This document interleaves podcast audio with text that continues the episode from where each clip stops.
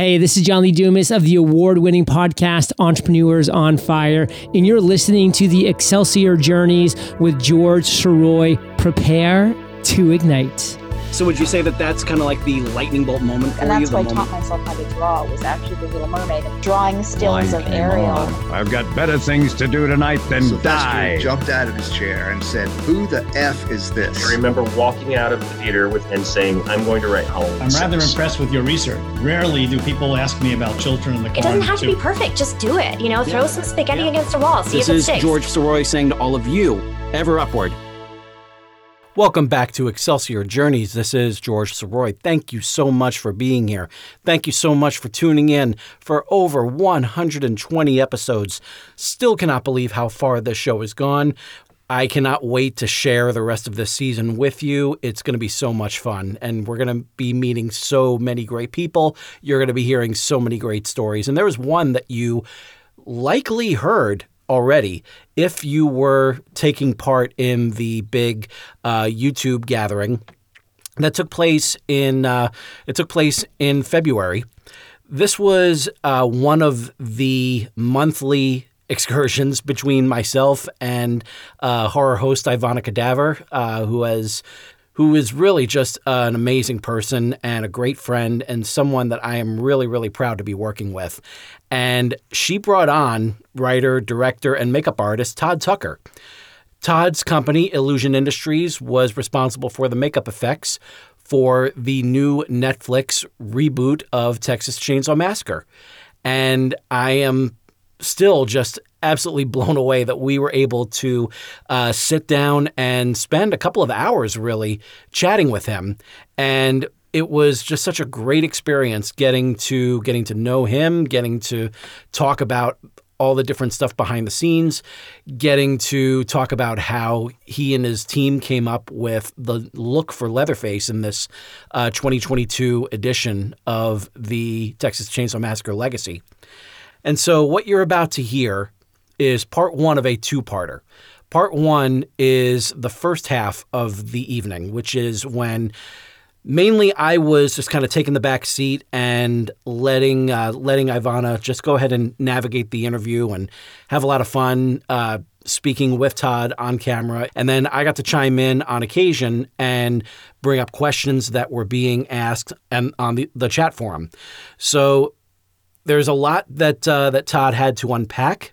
And I'm looking forward to your feedback with all of this. Um, would you like to hear myself and Ivana bring in someone else? And who would you like to hear? Have you been taking part in the um, in the Facebook Live events? Would you like us to do more stuff on YouTube?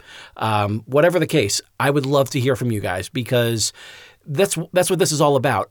I want to put this stuff out there to entertain all of you and.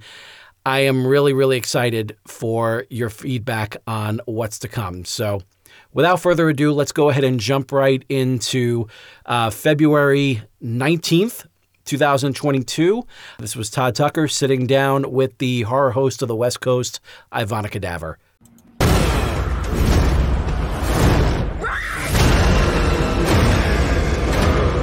Looks like it's you that he wants. I'm not gonna let him kill you.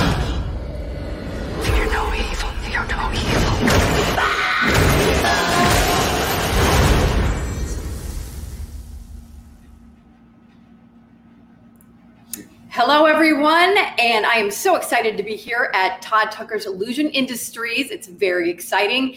We are going to be celebrating Leather, Leatherface 2022. This is TCM Talk. It is on Netflix, Texas Chainsaw Massacre, and today is everything about Leatherface 2022. We are here with the creators, Todd Tucker and Martin Astles. And Todd Tucker is the owner and founder of Illusion Industries, and Martin is the key artist, designer, and uh, creator of Leatherface. Well. What's that? And I make the tea as well. Oh, you, I'm do, you make. the trolley yeah, he's the tea o'clock. maker Yes, as well, yeah. apparently. Yeah. He makes great tea. Does he? He makes I, fantastic well, he's tea. he's he's you He's know English. that's it. So black tea, I, I'm assuming. It is black tea, yeah. so you're the the key artist, uh, designer, and uh, and uh, all around, all over guy for Leatherface 2022. And Todd, this is your studio, and we're here, and this is what we're doing. How are you? Um, we're great. We are so excited. Um, the movie came out yesterday. Um, we're going to be answering some questions today. So if you haven't seen the movie, you're going to get a lot of spoilers. So I would suggest that you should have already seen the movie if you're a fan. That's it. Um, uh, very excited about the film. I watched it last night with my family and uh, Good. family event. A, a very nice family Right, right. friendly. I'm looking And, over uh, at uh, Todd's wife. I was so I was so pleased with it. Um, it was funny when we got the sh- when we got the show. Actually, um, we had worked with a producer named Kurt Gaines, and he worked. Uh, he was at Legendary Films, and uh, he gave me a call and he said, "Hey, um, I need you to help us on this lower budget project that we're doing." And I said, "Okay." And he goes, "I need you to come up with the lead character." And I wasn't, you know, I said, "Okay, sure, that sounds great. What what, what is it?" And he goes, "It's Leatherface." And I started laughing, and he goes, "What the hell are you laughing at?" And then I go, "You're serious?" And he goes, "Yeah. Are you going to do it or what?" I'm like, "Hell yeah!" So then I came back and knocked on Martin's office door, and I said, "Martin, I just got the most interesting phone call." And I said, "Guess who I just talked to and what they're asking us to make?" And I don't know. And I said, "We're going to make Leatherface." And he said he started laughing the same way I did. And I go, "No, I'm dead serious." And I had no idea. Now I'm going to throw you a props right now. I had no idea that I know Martin is an is a, a totally under knows so much about movies and horror and everything. I had said. no idea that Martin technically potentially might be. It means loser. No, no, no, no. no. knows more about Texas Chainsaw and Leatherface than anyone I have ever met in my career and in my life.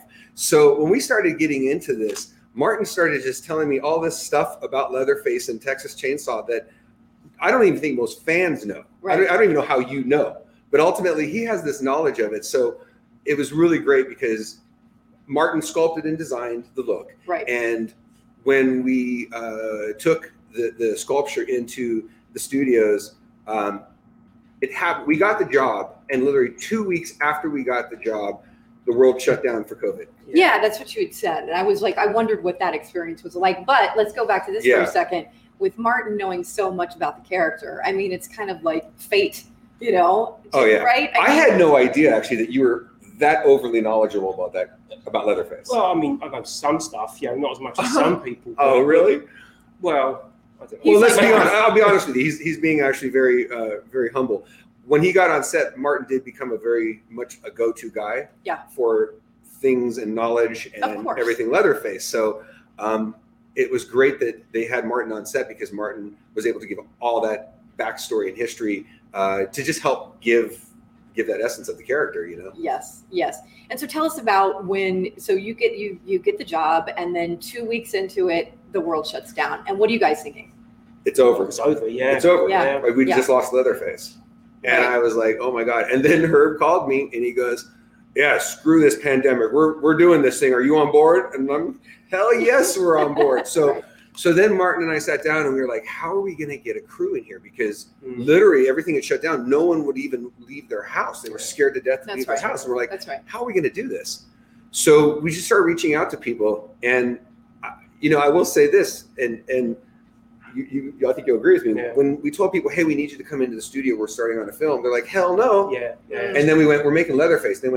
need you to come into the studio. We're starting on a film," they're like, "Hell no!" Yeah, yeah. And then we went, "We're making Leatherface." They went, "Oh, um." Oh, then wow. People change their Wow. mind. They changed their mind real quick, but Yeah. it was still hard to find people. Yeah, with like the requirements, I mean, with safety precautions and everything, Yeah. I'm sure it was just no, you everyone was scared to death. I mean, nobody Yeah. knew what was going on at the time. It was so- brand new. That's true. Yeah, no one That's knew what, true. what That's right. protocols were, That's right. how to behave in a shop environment. So it was That's- all a brave new world at that point. and the entire design phase happened on this new thing called Zoom. Oh wow. which we had never used before. Oh, wow. uh, so Yeah. everything that was interesting too because Yeah. as we were designing stuff, Martin was designing the face. We had um, Miles Teves, who is another amazing artist. Miles, I love him. Awesome. Miles did um, 2D designs of Leatherface under the mask, so we could start coming Yeah. up with what that look was. Straight makeup. Straight makeup look. And then we had another guy And named, wardrobe too. and well, that was John Donahue too. That was John. John Donahue came in. He was another one of our great artists, and he did some 2D drawings of the wardrobe and the physical look of what Leatherface's body would be. So, hmm um, but we did it all remotely, and oddly enough, it worked out great. There were very few hiccups on this show. Uh, true. Comparably, It was it was a bit it was a bit of a headache. it was hard, but I mean, comparably to what we Well, were up against. Yeah, because it's right? easier to work with a lot of artists face to face, you know. Right. So the Zoom thing, it, Todd's right, it did work out okay in the end, but it was the translation gets lost a little bit when you're talking to somebody over a you know over a camera a little bit. You know, Sure. when people are together, it's easier just to sort of jam and talk things through.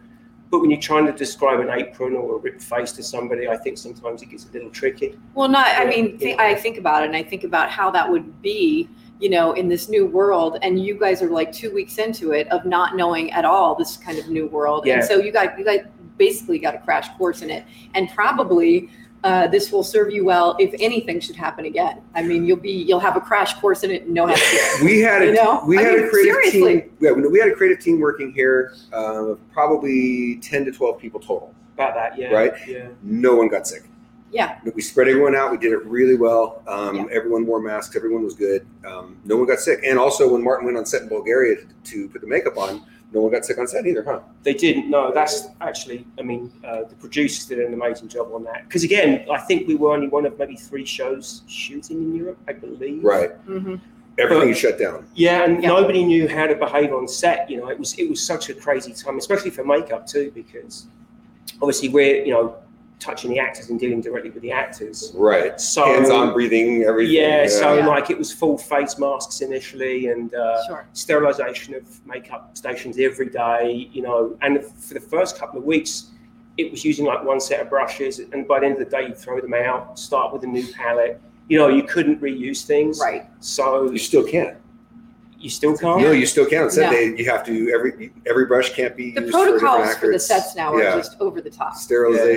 they you know it's just over the top but that's what i mean you guys really got a crash course in this and Yeah. you know we're It pro- was- you know we two weeks into it you, you know that's it's kind of a, a story within a story Yeah. really Yeah, It was So, tough. yeah. We we were able to actually go to a few of the first meetings at Legendary, uh, which was right down the street, luckily. And um, the very first thing that we did was that Martin sculpted. Uh, we grabbed a head cast and Martin sculpted a design of what the leather face would look like. Mhm. And I remember when Martin showed it to me, it was interesting because we talked about this. Yeah. It was interesting because he had a really sad, somber face, and we both went, you know what? They're going to fight us on this uh, because they're they're going to want it to be more scary. And sure as hell, they saw it and they're like, they were confused by it. But the reality is, with Martin putting that sad look in the face, um, it gave him emotion, and it Yeah. gave him. You can go anywhere from there. If he was already too scary, there's nowhere for him to go visually. You well, the horror comes in what he does. I mean, this is just my personal feeling, but like, you know, you read the script and the horror is in the action. You know, the face, to me, like reading the script, it had a sense of tragedy to it a little bit. Like the Oh, face is, a, is a, well especially in that one there's Oh, one no. the one scene and, and no spoiler alerts but that one scene where he's really embracing the fact that his somebody around him has you know passed yeah. and that really was a pretty emotional scene with with leatherface yeah. so no, I thought. if- for those of you who haven't seen it i won't spoil it 100% Oh, you know what? It's going to get spoiled. I promise you, it's gonna. There, I, I think I personally think with the movie myself, the, my favorite thing about the movie is is that I literally they they showed you a side of Leatherface that I haven't seen before, where you saw the humanized version of why. And the reality is, in the story, he's been living at this orphanage with a group of people and hasn't done anything wrong. He's been there for years, Right. quietly just living among them. And it wasn't until you know uh, people showed up and mom got killed. Right I kind of understand where he was going. I could, I could, I could be his lawyer in a court case and almost get him off Right. because of the setup, the way they did it. And I thought that was really cool because I thought I felt for Leatherface. It was a moment. It was a moment in the film. It so, really was so good. Todd just said it was, you know, uh, the, you know, the mother was killed, and I'm sorry, guys, spoiler alert. It- it's out. It's out, yeah, guys. It's, It's out. out. and it's you know it's out on Netflix right now. It is trending number three, and uh, it's going to continue going up. I'm sure of it. And uh, you know, so yes, uh, the, the his mother gets killed, and this is where that very emotional mo- moment comes in for him, for Yeah. Leatherface. And I, you know, and so go on with that, Mark. Well, basically, yeah. I mean, like there was there was some uh, design uh, approaches we took because initially, like uh, the two initial directors on it, you know, had a certain vision for it, you know, which obviously uh, they uh, were swapped out at a certain point. But um, we tried to come up with something that was a little bit. Um, you know the hard thing with it, there's a, there is a, a certain amount of stress on this, and uh, certainly for me, like there is a few sleepless nights involved because you know you know you're reinventing character to a certain degree that people love, you know. yes. And there is a, a certain amount of pressure and stress on that, and uh, I took it to heart. You know, I mean, it's hard to do those things without. You're always worried you're going to upset the fans. You know, like I don't. you want to bring something new to the table, but you don't want to necessarily do the same thing again. Mhm. And this is in continuation, right? I mean, it's it's 50 years later or something. Like uh, you you can't. He's not the same guy. I mean, he's changed. He's he's a, a different person. So uh, we had to try to extrapolate from the script what would make sense for this this new uh, this new man. You know, I mean, he's been in hiding for years. I mean, he's he's undergone some some changes. And by the way, to add to that, they told us when the movie started, um, the first movie was the only thing that exists. Erase everything after that. We're, we're, we are literally taking place as if this story continued from the first movie only. Mhm. So that was our, you know, we, we knew that going into it. And I'm going to show you this right. This is kind of similar, not exact, but this is kind of similar to what Martin Sculpted that we ended up taking Oh, in. get- yeah, we get some. We get some. Uh, this is where we get the behind the scenes and some the, the secrets Yeah. behind Leatherface. So we, we took a, a generic head cast, but Martin had sculpted a face on the head cast that looked pretty similar to this, almost exact, huh? Yeah, except he had hair on the initial one I did, um, but we, we took that off uh, at a later date. But pretty much that, that was it. Yeah. You know. Yeah. And uh, except for it was in clay. Thank you very much. Yeah.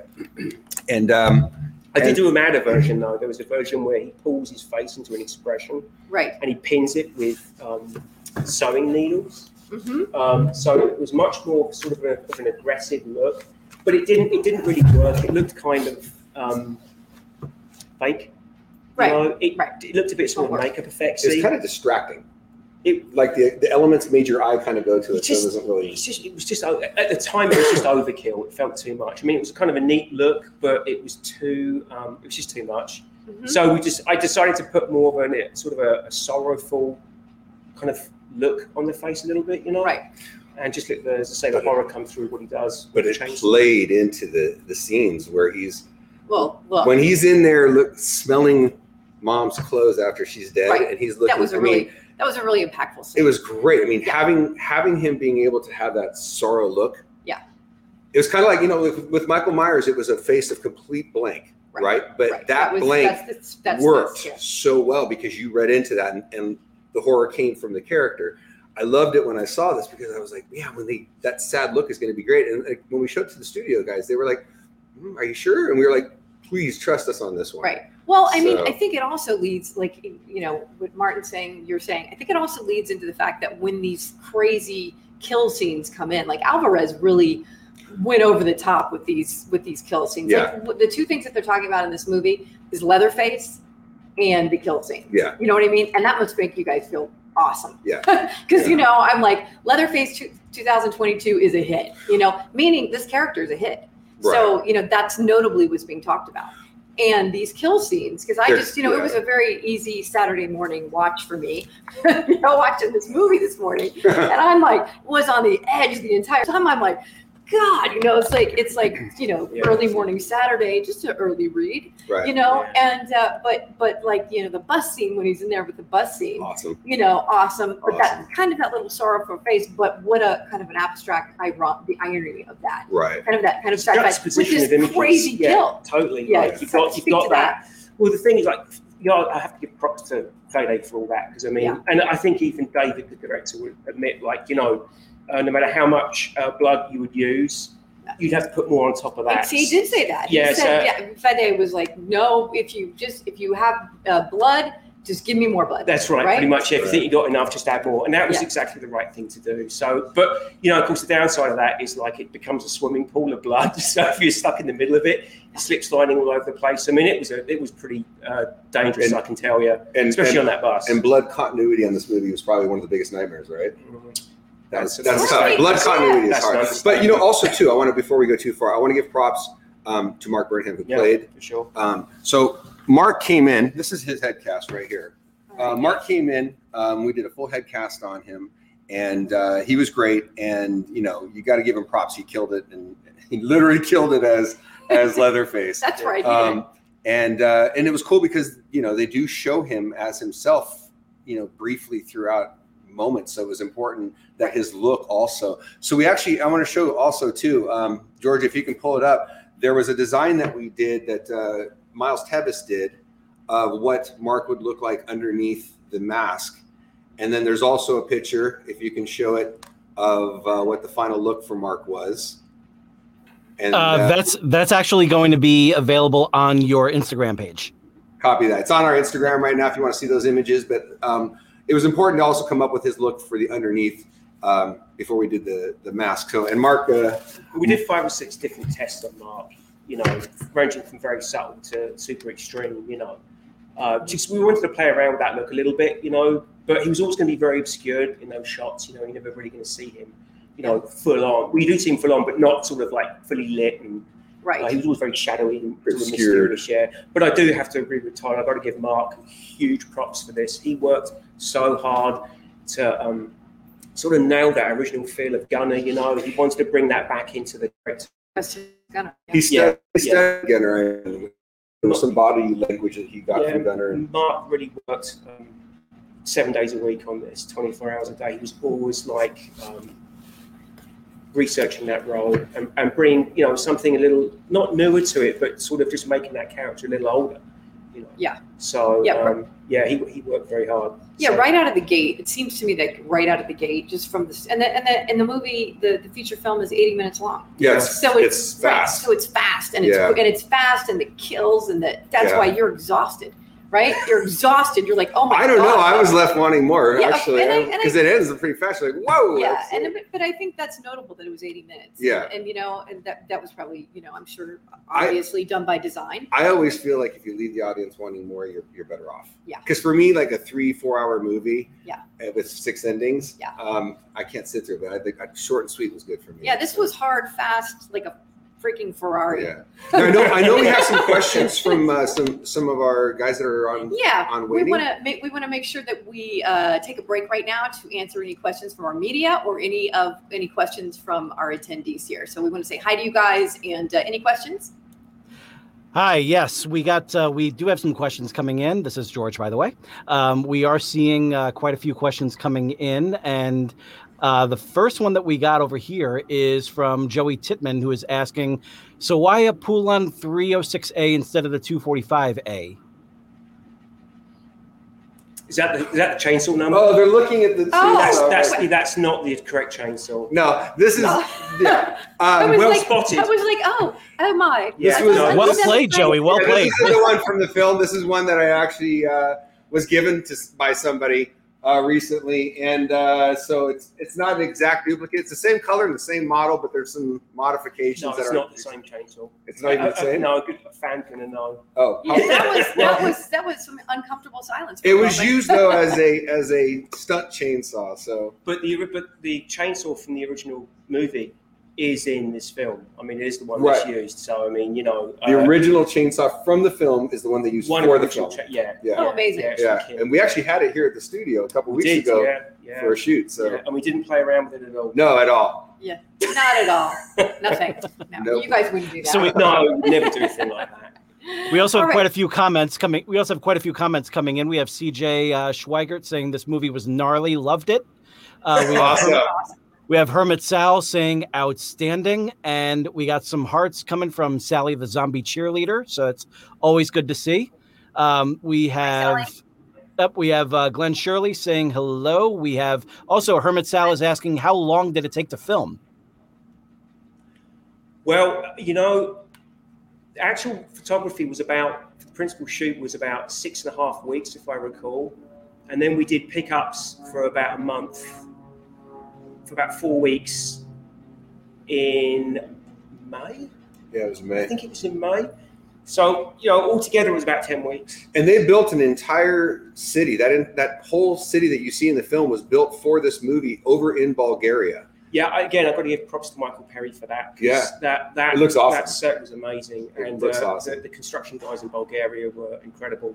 It really was like walking into a small rural town in Texas. I Yeah. mean, they Interesting. yeah, a lot of so much minute detail in that set that you know um, I haven't seen the film yet, so Oh, so you're, Yeah, so so you're, getting, John- you're getting a No, I I, have. I, I Right- have no right chance now. to see it yet. I have. But you know, I lived it, so it's, Yeah. it's all good. But like, there was so much You minute- saw the film. Yeah, I did.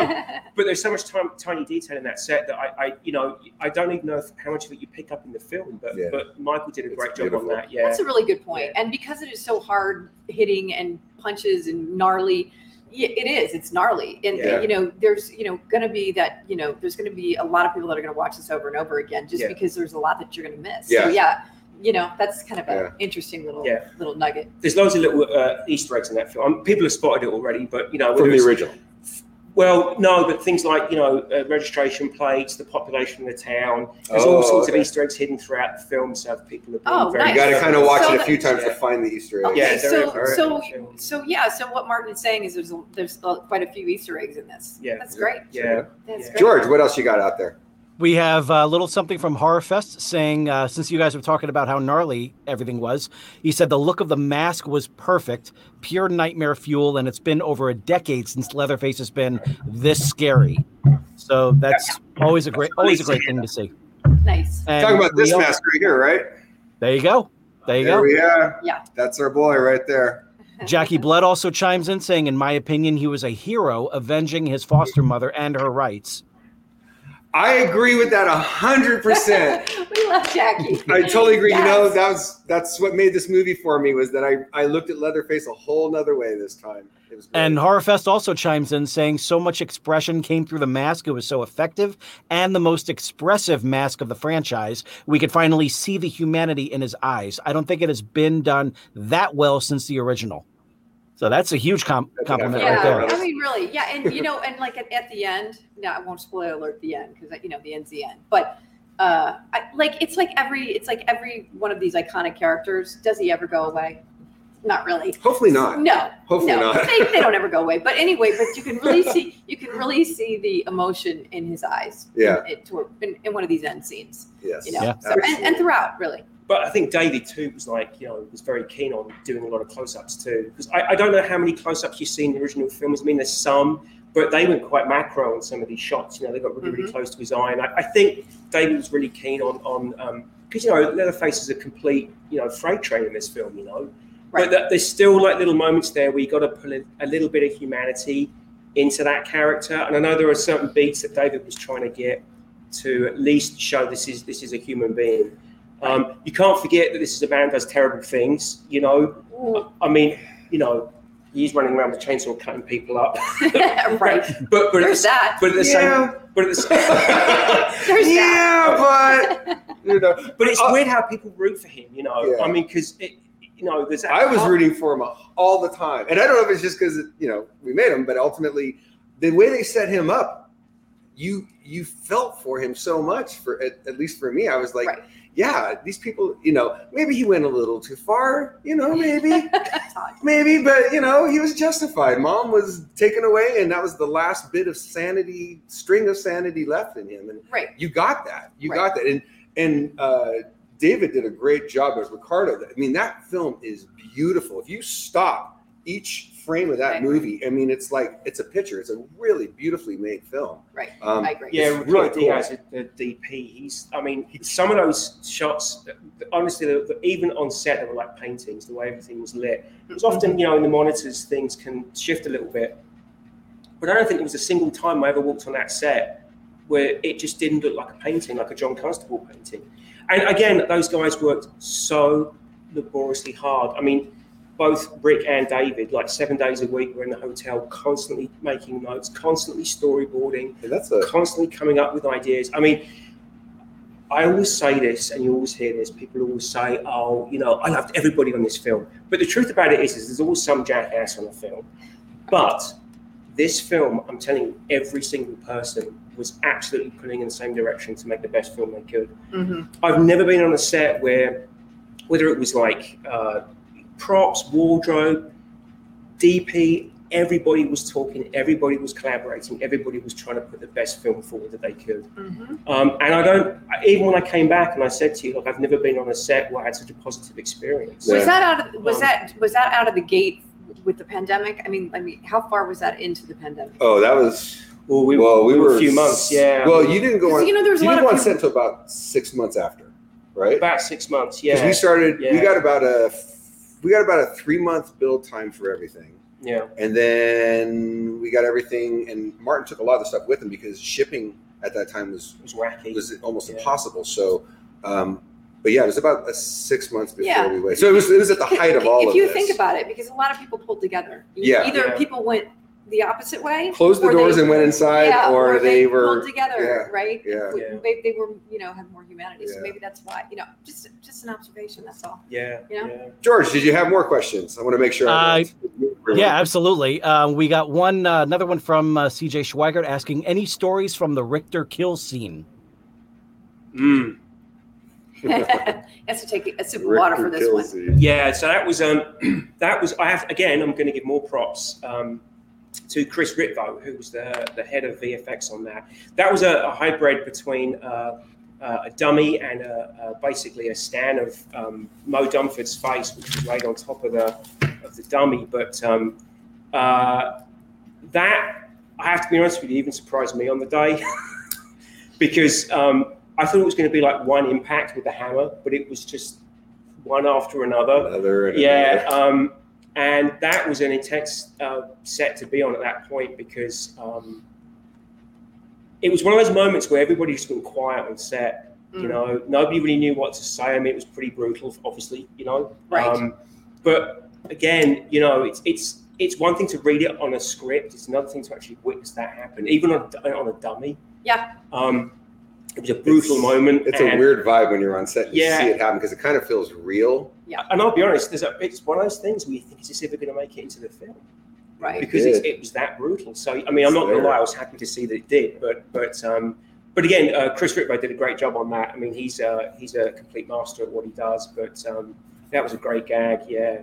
Yeah, I mean, That's, notably, again, you know, they're talking about the kill scenes. The, the Yeah. fans are going crazy over the kill scenes. So, Yeah. uh, so some of these things that might not have made it in before are just making it. They in. made it in this Yeah. one. Yeah. One thing I do want to do, um, because we had a great team on this, and I really we couldn't have pulled this off, especially during the time we did without these guys coming in. So I just want to real quickly give credits to yeah, my guys talk, that came talk to in. us about the team. Uh, so we had Doug Brown, we had uh, Melanie Eckner, we had Daniel Crawley, we had Christopher Gallagher. Chris Gallagher's a longtime friends of ours, did all the teeth.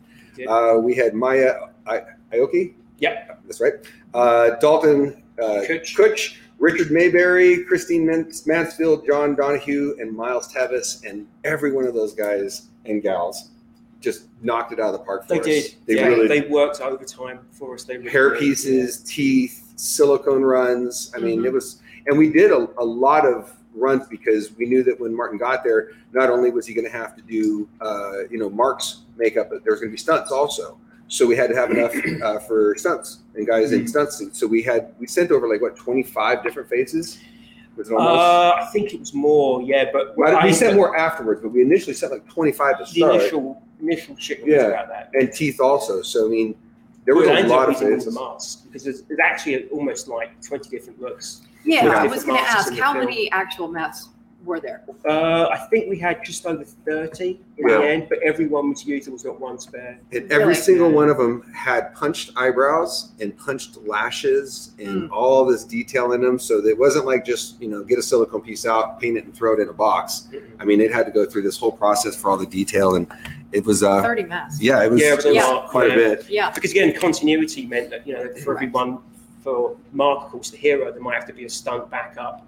So I would have to hand paint the blood on each mask to match, you know, the, because the thing is like on a film like this, because there's blood flowing everywhere, Yeah. you can't predict it. Because initially in, when we were prepping, um, there was a huge concern of the entire production, like how do we keep up with blood continuity? Yeah. And I didn't have an easy answer for them. It's like I don't know. I don't amazing. know how that blood's going to fly because if physical effects are firing blood out of a, a blood cannon or if they're firing it out of a out of a fire extinguisher, I don't know how it's going to predict or how it's going to land on the mask. Yeah. Blood gags are hard. Well, the funny thing You is, can't gauge them. They're hard. They don't, they don't, you can't really ex- know what to expect. You hope it goes a certain way, but they're really hard on set. but again, yeah, I mean, like we In had, movie was nothing but blood. uh, well, we ran out of blood. Everybody ran out of blood. Yeah, I was going to ask I mean, you, it was- like, like when we're talking about blood, which we are, if you're, ta- are you literally talking about blood cannons and, and Oh, it was everything. Yeah, every type of gag in the book. I mean, the physical effects department did a did a fantastic job of building a lot of blood rigs. Yeah. But I mean, there were times where, like, if there were splats across the face, like, there's a scene You where you must have been so stressed. I mean, not you know, not terribly stressed, but you must No, I have was really really been. stressed. Yeah, you must have been. I At. I mean, I would have been. I would have been like, oh my god, thirty of my mask. You know. yeah, So I was, yeah, I was stressing like crazy. It's there was hard some- too because we couldn't get replacement stuff for him. Yeah. Like if Oh, he yeah, had what he had because if Yeah. you couldn't get more things to him quickly if he needed it, and supplies there weren't like in No, that I, easy I to did get run out hold of stuff a lot actually, but there was a makeup team out there uh, run by Anna Andreeva, who's fantastic, and she had a team, uh, Iskra and Yana, who they were her assistants, which helped a lot with like um, just helping me like keep blood fresh on set and shipping me things that I couldn't get because I did run out of a few things out there because we. d- I don't think anybody expected that we would burn through so many materials Right. uh, and particularly things like blood. I mean, we ran out almost in the first two weeks. There's Well, I think no when you- I think when there's, you're there's no a way to know though. There's Yeah, I no way to know because I remember we were talking about how much blood are we going to need, and we're like, Nobody. there's no way to know how many takes are going to happen. I mean, we made pastes and gels and like because there's blood that has to sit on him underwater, so we had to come up with thick blood Well- paste that would actually uh, be somewhat water resistant. And of course, you know, a lot of the films in the rain. Right, right. So the one thing that you know, blood and silicon don't like is water. So often between takes, I was running in and having to match, you know, hand paint the blood back in. But I was spraying the masks in sealer and various different coatings to try to lock the blood on.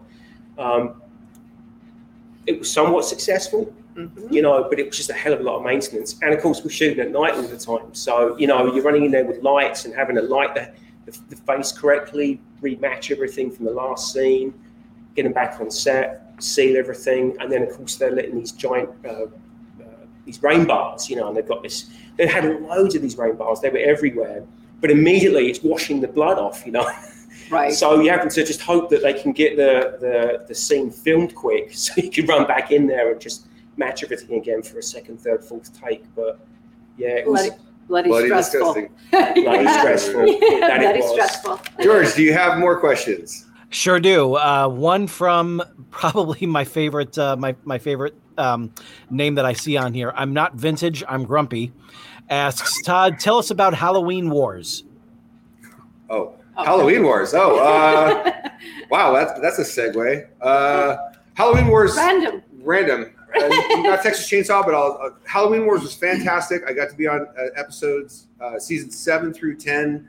Um, I had a great time on there. Um, um, they ended up changing the format and, and going a different direction when they got picked up uh, by Discovery Plus. But uh, the times that I had, I got to bring puppets and put makeups on myself, and Shinmin and Jonathan and everyone, meeting all the celebrities on set. It was fantastic. So I had a great time. That was a really good time for me on Halloween Wars. Fantastic. And we have uh, one from Horror, uh, one from Horrorfest saying there is a photo circulating that shows what appears to be Leatherface laying on the ground, reaching for his mask. Lila is holding some kind of bar slash tank. Was that of the original ending? No. I don't know where. I'm not sure where you're seeing that photo. It's Yeah. interesting. Yeah. Not sure what that is. There, there was some. sh- There was some stuff that was shot that wasn't used. There's some stuff in the garage that that uh, that we shot that wasn't used. Um, I got to be honest with you. Like I say, I'm going to come clean. I haven't seen the film yet. I haven't had a chance, so I'm not sure exactly what the scene is there. but well, it's it's um, good because we have two two of us that have seen it here. And Okay. yeah, Yes. so it's kind of cool. Yeah, I mean, You should go home tonight and watch it. Do you think? Maybe. um, it's worth it. It's worth a watch. You might like I think I know. You I might think, like it. Yeah, I think I Part know. was like, I lived it. that's right. I don't need to watch it. It's like a bad movie. I don't. I think I know what he's talking about, but I'd have to see the still to really to know. But Yeah. George, is there any another question? Yeah. Uh, um, let's see. Vintage is, is also asking, is Todd going to Palooza? Oh yeah, um, yeah. So guys, um, we are going to have a full standing uh, Leatherface display, and uh, we're going to have some also uh, display of our other work in the museum at Monster Palooza. So uh, we'll be there all all three days. So definitely come out and say hello to us and come take a photo with Leatherface. Yeah, it's gonna be fun. I'm, you know, I'm moderating. Uh, Oh, that's right. I'm moderating Monster Palooza this Yeah. year, and I, you know, when I came on here and I didn't even say who I was, so I might want to tell you guys who I am. Yeah, who are you anyway? so I'm Natalie Popovich, aka Ivana Cadaver.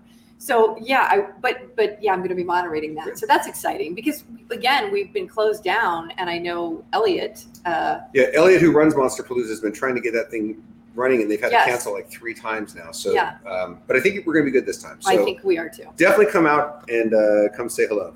Yeah. And we're also doing cooking tips with Leatherface. Cooking tips with Leatherface. It's a new show we're going to Yeah. put together. That's you know, Macrame with I was Leatherface. That's a good one. That's what I was looking forward Yes. to. You know, yes. Yeah, because I, you know, I'm such a great cook. So And we have uh, we also have another one here uh, from Hermit Sal asking in the outdoor scene where Leatherface's mom was found by that lady, is the thunderstorm computer generated image or was it an actual storm? Say that question again. They're- Sorry. No, they're basically saying in this in the movie uh, when Leatherface, right when the storm comes in and starts to cover the, it was in the movie. Um, it's probably was there. uh, Was it was it, It was actual CG. storm? Oh, it was digital. Yeah, yeah, it was digital. Yeah, all, It was digital. All, the weather effects were digital. Yeah, except for the actual practical rain physical stuff. rain. But yeah, all the clouds and stuff were, were CG. Yeah, digital digital Excellent. storm.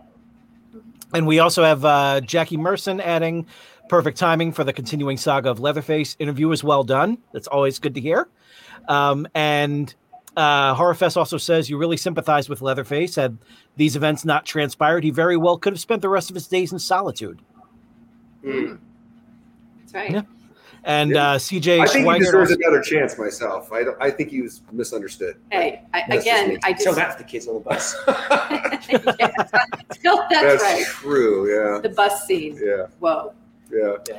We also have uh, CJ Schweigert asking how involved was um, Fede Alvarez in the uh, character design of Leatherface. He was fully involved. Yeah. He was fully involved. And even uh, he was uh, even when I was out uh, in Bulgaria, he, we would do Zoom calls.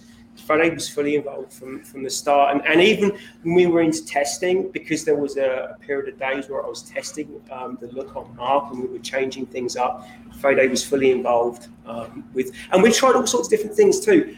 there was some masks where we were we because initially, you know, it, it, it's quite a it's quite a clean cut, you know, but there was some uh, tests that I did where we were cutting more hashes and slack, uh, slashes into the mask and um, changing the color tones a little bit. And the actual uh, uh, uh, the mask itself is actually um, attached to an underskull that's covered in Velcro, and you can actually sort of tweak the mask a little bit and reposition it to get slightly different sort of affectations on the face. Um, but we we we filmed a lot of stuff and took a lot of stills, and Fede saw things, you know, as they were being shot, and he was, you know, giving direction all the time with with that final look. So yeah, he was always involved with that. And then this was a great one because we hadn't worked with Fede before. Um, Fede's company, Bad Hombre, had done uh, the remake of Evil Dead and, and Don't Breathe, and they're doing some great stuff. Oh yeah. We had worked with Herb Gains, uh, who was at Legendary on the films uh, GI Joe, Retaliation, and and uh, Jack Reacher Two, Geostorm. Um, and then he went and started working for Legendary, and he was the one that called us on the job. But then when we found out that Fede was in the mix, and we were working with both Fede and uh, and uh, Herb on this, it was really cool because it was an open door to meet and work with Fede. And again, I've got to give props to Herb because he held that production together during COVID, you know, and that was that was. I mean, nobody knew what they were doing. Right. You know, that was such a crazy time. I mean, honestly, when we, we were trying to get things together. It was nuts. In fact, uh, during prep, uh, all the prep meetings were held on a soundstage, and everybody had to be like 30 foot apart on their own little table. It was all new. But it was all new, and Yeah. everybody was being very, very cautious. But Herb did a great job of running that whole show. No one got sick. No one got No one sick. No one got sick. Do you have a question? I have a few questions on Yes. Instagram. Um, somebody asked or says, I'd love to get a better view of inside the mask to see how they would put it on day of set. You can Hmm. show this kind of I was gonna, I was gonna ask you guys about the, like the, the like the true process of these masks. There's a number of magazine articles that we did that actually, if you uh, if you check on our on my Instagram, I'll give you guys links to them. Um, we have photos in those magazines that actually show the silicone appliances. It shows the sculpture of the teeth. It shows a lot of the behind the scenes stuff. So um, we'll make sure that that stuff's available for you guys to check out. And also, just remember to go to at Todd Tucker at Todd Tucker official on his Instagram because that's where a lot of these pictures are going to be. Todd Tucker official, and uh, we'll have a bunch of stuff up there for you to see. Yeah, And gotta what, make what sure else did you have? they know where to Another go. question is, how does it feel to create such a legacy character? Stressful. Scary. Yeah, I wanted, I wanted Honestly. As scary as Leatherface himself. Well, it was a lot of stress because, like, you know, you don't. It's like I said earlier, like you don't. I took this really seriously. We all did. I mean, you know, it's a huge um, undertaking to come up with that that mask, and um, there was a lot of It's there was a a- lot of always- question of how you were gonna how people were gonna respond you because always you always know you're gonna upset people. Like no matter how hard you try, it's just. It's part of the process, you know. But you just hope that you'll you'll strike a note that maybe um, people will relate to this in the same way they did to the first look. You know, We But also- time- times have changed. Times have changed. We know, also had a, a couple different design looks for the hair. Um, at one point in time, the hair was a little bit longer because it was going to be po- uh, potentially some of the hair left over from the mom character, and we did some designs with that. And um, ultimately, we just decided that didn't work, and, and it went to this look where it's the the wet down, you know, um, more flattened hair. But I I do think, and what I've been hearing from people is they're really happy with the look.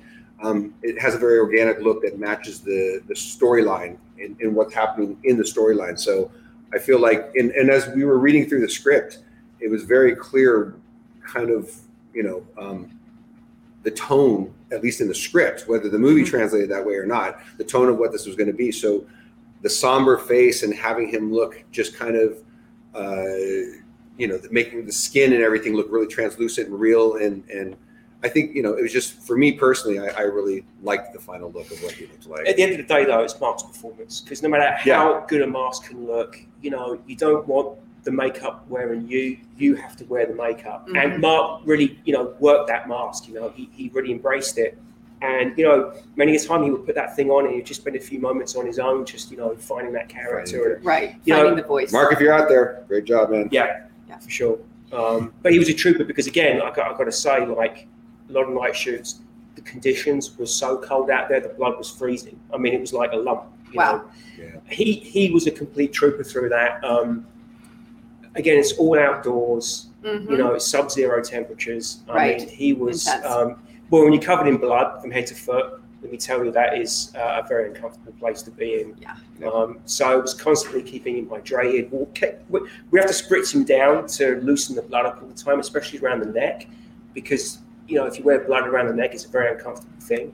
So you'd have to keep getting in it with warm water and spraying him down and keeping his hands nice Mhm. and lubricated because he's holding the chainsaw all the time. Right. So the last thing you need is that thing flying out of his hands and hitting somebody in the face. There were some pretty Um, wild scenes with him throwing that thing around. You know, him throwing the chainsaw was, Was something amazing. that was really a, a cool aspect of Yeah. his character in this one because he he's he literally takes the chainsaw if he can't get to you and has a twisting way of throwing it where he can kill you from 30 feet. So it's pretty there's some pretty cool things that he does in this film that I have never seen before as far as his character. Yeah, and it goes back to what Martin was saying about how you know you're playing this character. You you know you're not just wearing this makeup. Mm-hmm. for- No, no, and Mark right? and Mark brought that to it, and that's I think you know the, the combination of uh, Mark's performance, the look, the look of the film, the direction. I mean, it just feels like it for me. It, it just really clicked. clicked. I was into it. Yeah. But I wanted to ask. It was a very good question. I wanted to ask you guys. So you know you have worked with with all these guys. I mean, it's a tight click. You have worked with so many filmmakers before, and you've done a lot of really big projects. But this is the first uh, horror icon character coming out of Illusion Industries. We've done we've done a lot of different um, horror films like Ouija and and Yeah, but you're talking about like you're talking about the, big top five, right? the five because there's it. the top you got five. Freddy, yeah, you got Jason, you got you know you got Michael, you've got Chucky, and you've got Leatherface. Uh, Leatherface. And and so Chucky doesn't count. No, I'm kidding. No, he does. well, I'm, I think he does. He does. does he? I don't know. Yeah, he does. He does. Chucky. But I mean, there's you know there's a top one. So this is you know this is a horror icon, notably. Yeah. And so you know I wanted to ask And you the guys. first. Right. Right, the first to That's- start it. Arguably. Yeah, you have to you, you have to give Texas Chainsaw props because literally there was nothing like Texas Chainsaw for the most part back in in the 70s when that came out. And you know, that really sprung the Michael Myers, then the Jason. I mean, it really was the beginning of it. So regardless, you know, you got to give Gunnar a lot of credit Yeah. because that performance is really what I think It's make, you know made Yeah. that work. Yeah. So Nice man. Rest in peace. Gunnar. George, do we have any other questions? Uh, we do actually. We have one from. Um, just bringing it right back up here. We have um, Glenn Shirley saying all the effects were amazing. Great job. What was the hardest prop to make? Well, we we at Illusion uh, concentrated on Leatherface. So there was other companies that did some of the other uh, effects in the film that were locals there in Bulgaria. Um, so prop wise, for us, it was really just focusing on Leatherface for the most part. Now Martin did uh, supervise the majority of the stuff that was going on set because he was there and he was the guy that knew everything and knew what was going on. So, but there was other companies that did the props um, and some of the other gore effects. So uh, we were we were all about Leatherface. And First, Brandon, effects, I, I will say just quickly though, that it was like a, a huge combined effort. Like a lot of people worked as a team on that because you know sometimes the answers to those gags weren't necessarily there. You know, it's only when you're on set and you see what you're up against and what you're working around Mhm. that you can really come up with a with some of those gags. Um, there was DG, uh, uh, digital, digital CG some, so a little bit, interaction there was some between of assist on, right? on certain things, but a lot of it was practical. Yeah. So I mean, Fede was very big on that from the start. The- Was he? Everything was kept practical. Yeah. So Yeah. there's a little CG assist here and there. I mean, I'll be honest with you that this the bits that I have seen, it's even hard for me to tell. So Yeah. you know how much has actually been uh, altered. I couldn't even really tell you myself. I mean, Mhm. but uh, You should watch a film for that. that's very funny. I'll give it a go. I hear it's very. I hear it's very good. I think you might like it. Yeah. Leatherface looks good. Oh, does it? That's good. Hey, That's a relief. Very nice. Uh, We have another we a question. question over here on Instagram. Were any mask modifications done on set during shooting? Yes. yeah, good question. There Yeah. were. I had to completely. Uh, I had to alter a few things actually. Um, so there were some adjustments made to um, the length of the neck because initially the neck was just a bit too long. So um, we Hmm. brought the length of the neck up. Uh, I did some color shifts. Actually, you probably don't even notice too much during the movie, but uh, Rich Mabry, the guy who painted these, did an absolutely stellar job on these. But the mask is starting to rot a little bit through the film, right? I mean, it takes place over a very short period of time, but I would darken the mask up a little bit with ink and just sort of like make the mask a little darker uh, during the film. Um, and for the most part, I think if I remember, it was just changing the length of the neck um, and darkening the mask up towards the end of the film. But that was about it, I think. That was about it. Yeah. Yeah. Now, George, I have a question. How much more time do we have? we have about uh, we have about twelve minutes on uh, Oh, okay, for cool. this one. For this one, Let yeah. me know when we're at about the five minute mark because I'm going to do our giveaway. Yeah. You got it. Uh, Awesome. we have we have one here from uh, Brandon Short, who is uh, probably a similar question to the prop one, but was asking, "Can you tell us what brand of clothing Leatherface wore? Mainly the shirt." Brand of clothing for the shirt. Oh, I don't know. That was all. So the aprons, I believe, came in from the US here. San Diego, right? I believe. I believe so. Yeah, Or- if memory serves. There's me. some kind of weird, like old vintage apron that they put on him that they found in some San Diego. I think it was some Interesting. or The, the the the shirt, the pants, and uh, the boots came from the US. I think they they were um, they were Timberland boots. They actually came from the US. The shirt and the pants were sourced locally, as well as the the workman's pants. I think we call them dungarees in Britain, but like the the Yeah. farmers the farmers overalls, Right. uh, they were found out locally in, in um, Bulgaria. If anyone does know where that stuff is, let me know because we're building a statue and I got to find a shirt, an apron, That's and not pants. true. He dresses like Leatherface on the weekend. It does. True. All right, I admit it. I admit it. Any Another more, question? George? Yeah, we have uh, we have a comment from Eddie Lopez saying uh, you guys did Leatherface justice. Great work. The bus scene is already an early contender for best horror scene of 2022. I expect to see lots of Leatherface masks come Halloween, which is always good. Uh, we have uh, Mark Burnham chiming in saying Martin worked his Yes! ass off for Oh, seven Mark. weeks, 24 7. I was so impressed by his stamina and professionalism. Boom. There you go, right there. Oh, Nice. amazing. Leatherface himself, ladies and gentlemen. Yes. All right. Awesome. Thanks, Mark. Thanks, Mark. There you go, Mark. Thank you so much for chiming in. This is so cool. By the way, just as as a just a quick just a quick aside, I'm having a blast with this, and uh, it's everything's going great. So, thank you to all of you for chiming in with your comments, with your with your questions. All of this is fantastic. Hermit Sal with a big one saying, "What was the most difficult scene to shoot and why?" Bus. The bus. bus really? hands down. So there was two buses. There was the practical bus that you see that drives into the town, and then they built a whole nother fake bus in a soundstage in a swimming pool Oh wow. because there was so much blood wow. that between take. Well, first problem is is that because of COVID, we could only shoot for like uh, thirty minutes. And then you'd have to stop, right? And they'd have to clear out the set. Clear out the set, Yeah. and because it was a contained space, they Right. have to disinfect everything. Let it sit for another thirty minutes, and then get back in to shoot again.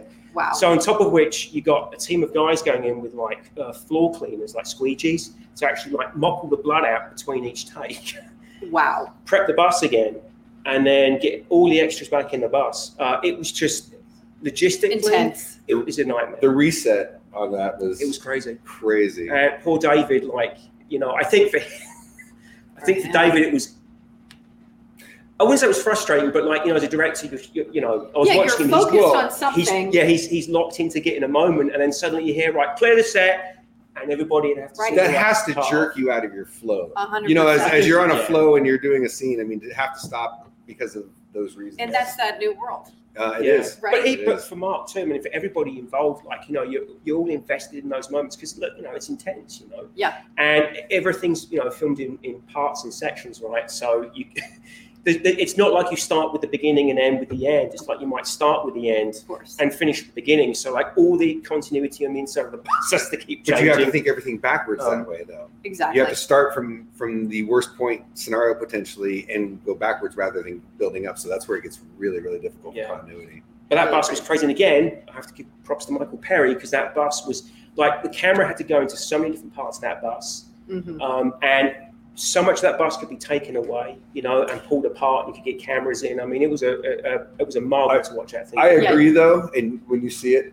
it is that bus scene is absolutely the thing that everyone's going to be talking about. A hundred percent. Yeah. I, I've, I've And it's- already got. I've already gotten so many comments about the bus. You know, just talking to friends and, Right. and, you know, And it's funny because in the ad, that bus. in the ad, they show everyone, you know, pull out their phones and take a picture, and they make it seem like it's a funny moment, Yeah. and they kind of almost made the movie seem like it might be a little humorous. Yeah. Not a chance. Yeah. That's the only time in that entire film where there's anything that's even remotely funny. Yeah. But man, uh, the flip side of that moment is probably, I believe, one of the new horror great cult moments. Yeah. I mean, David and, and, and Ricardo just killed that one, and Mark. yeah. I'm like, might that not have happened in today's world? You know. Right. Yeah. Right.